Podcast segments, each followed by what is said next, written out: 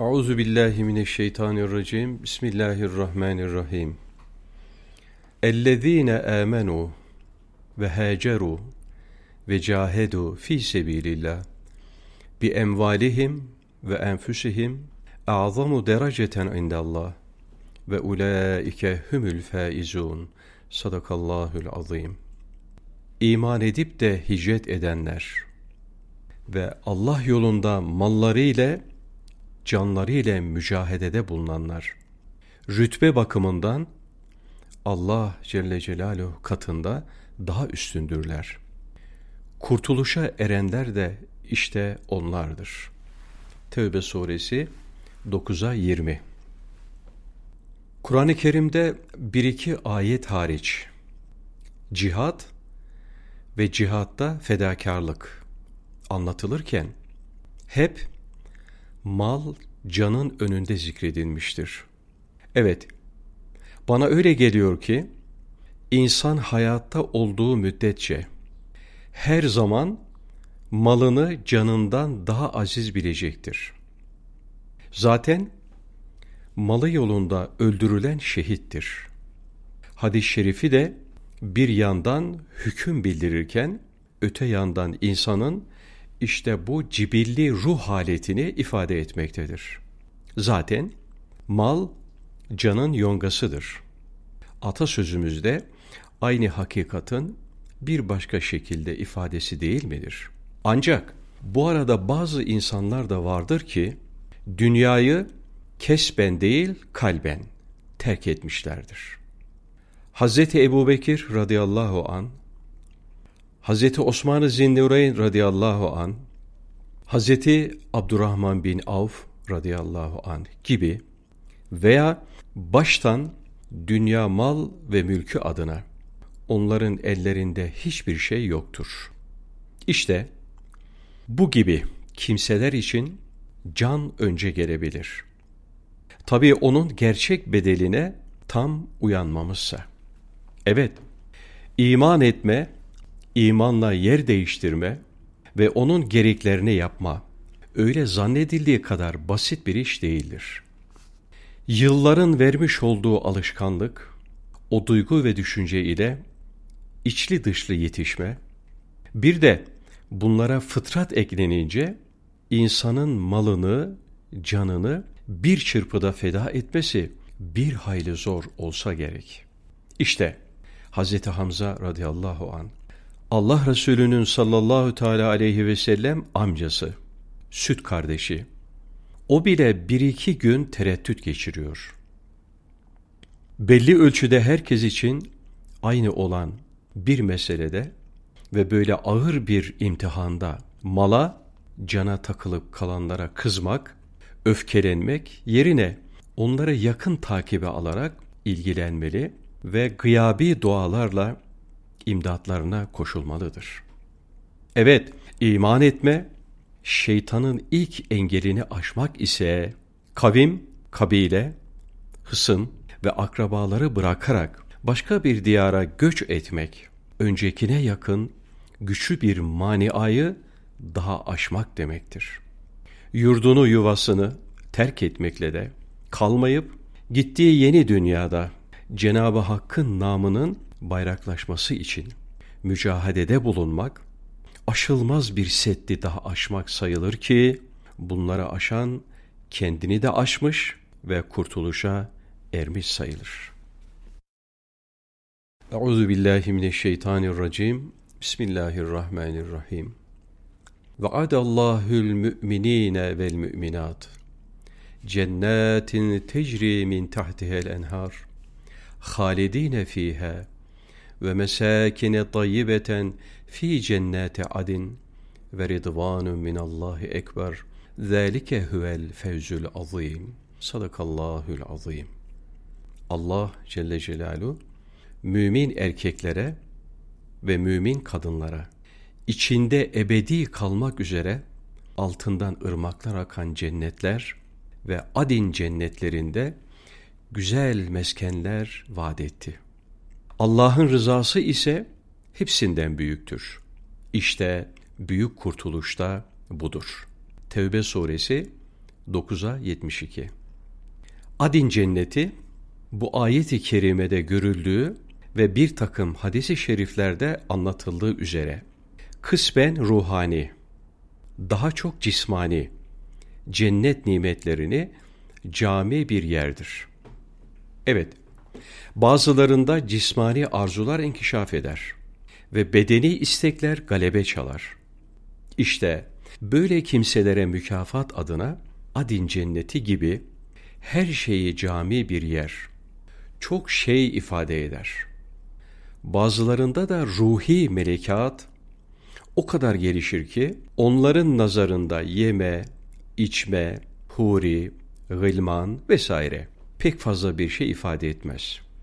Böyleleri hep ruhun tatmin olacağı manevi ezvak peşinde koşarlar.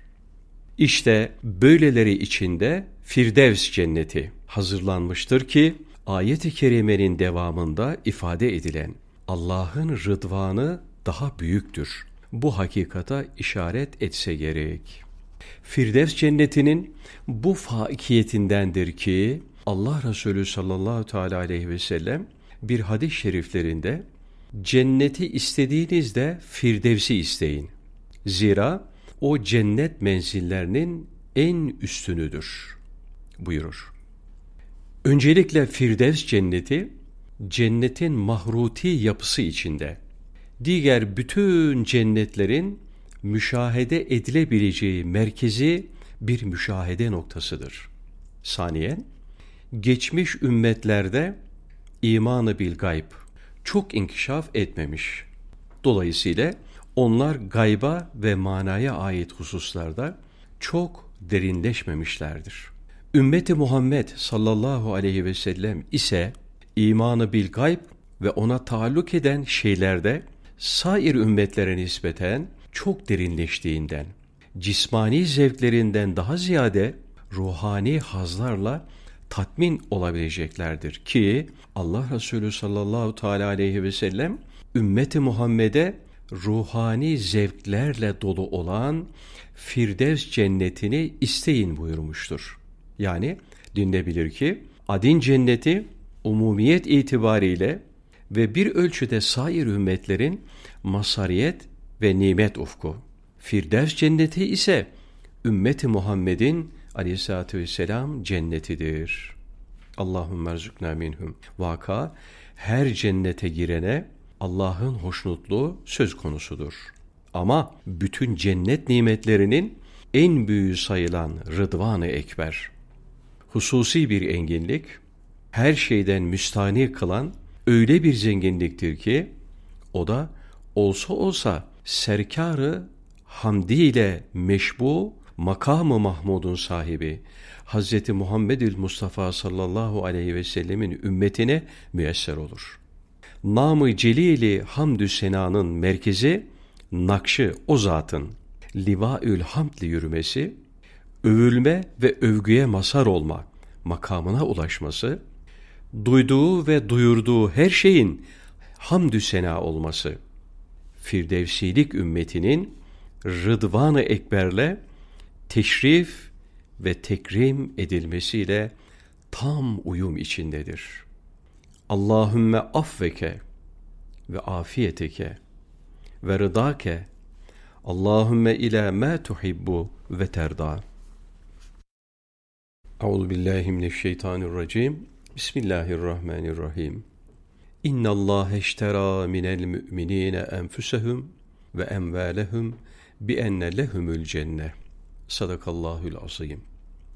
Allah Celle Celaluhu müminlerden canlarını ve mallarını kendilerine verilecek cennet karşılığında satın almıştır.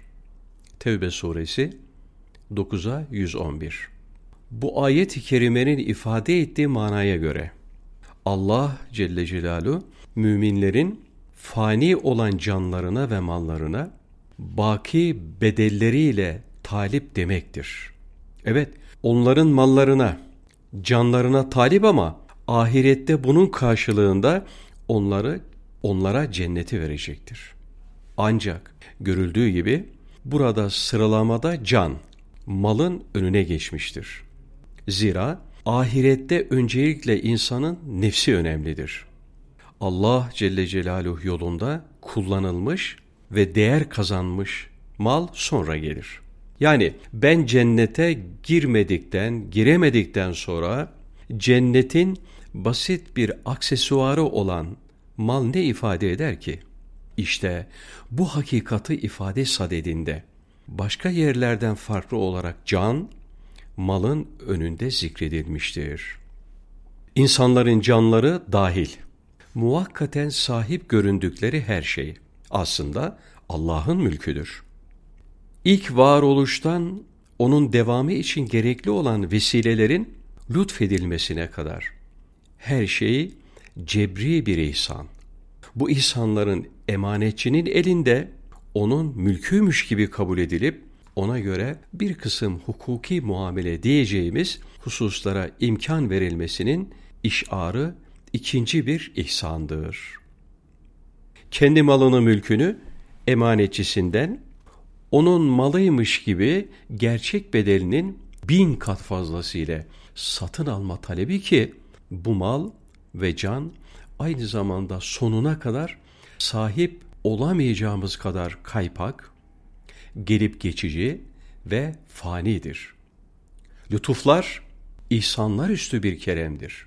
Bu öyle bir keremdir ki, o yok farz edildiği takdirde ya emanetçiler ellerindeki vediaları, nefisleri, hevaları istikametinde harcayacak ve gerçek mal sahibi, mülk sahibine hıyanet etmiş olacaklar. Veya uhdelerinde bulunan şeyler mevsimi gelince yok olup gidecek. Onlar da en karlı ticaretlerden daha karlı bir kazancı ebediyen kaybedecekler. Hafizan Allah. Evet, böyle lütuf dalga boylu bir akit gerçekleştiği zaman fani canlar yerlerini ebedi varoluşa bırakıp öyle gidecekler. Gelip geçici dünya metayı gidecek, ötede sonsuz nimetleri netice verecektir. 3-5 günlük dünya tohum gibi toprağın altına atılarak feda edilecek, baki bir alemde ebedi cennetleri sümbül verecektir. Nefsin arzu, istek ve hoşlandığı şeyler ölçülü olarak terk edilecek. Karşılığında Allah'ın Celle Celaluhu rızası kazanılacaktır. Bütün bu mübadeleler gerçekleştirilirken iradi ve ihtiyari olma çizgisinde gerçekleştirilerek insanın hür iradesine değerler üstü değerler bahşedip elinden alınan şeylerin cebri alınmış gibi anlaşılmasına meydan vermemek için mesele bir alışveriş esprisi içinde sunulmuştur. Böyle bir ezeli misakın la yezeldeki tenfiz ve icrası o kadar beşeri ve evrenseldir ki bu derinlikteki bir akit hem Tevrat'ta hem İncil'de hem de Kur'an-ı Kerim'de yenilenmiş, durmuş ve farklı usluplarla hep üzerinde durula gelmiştir.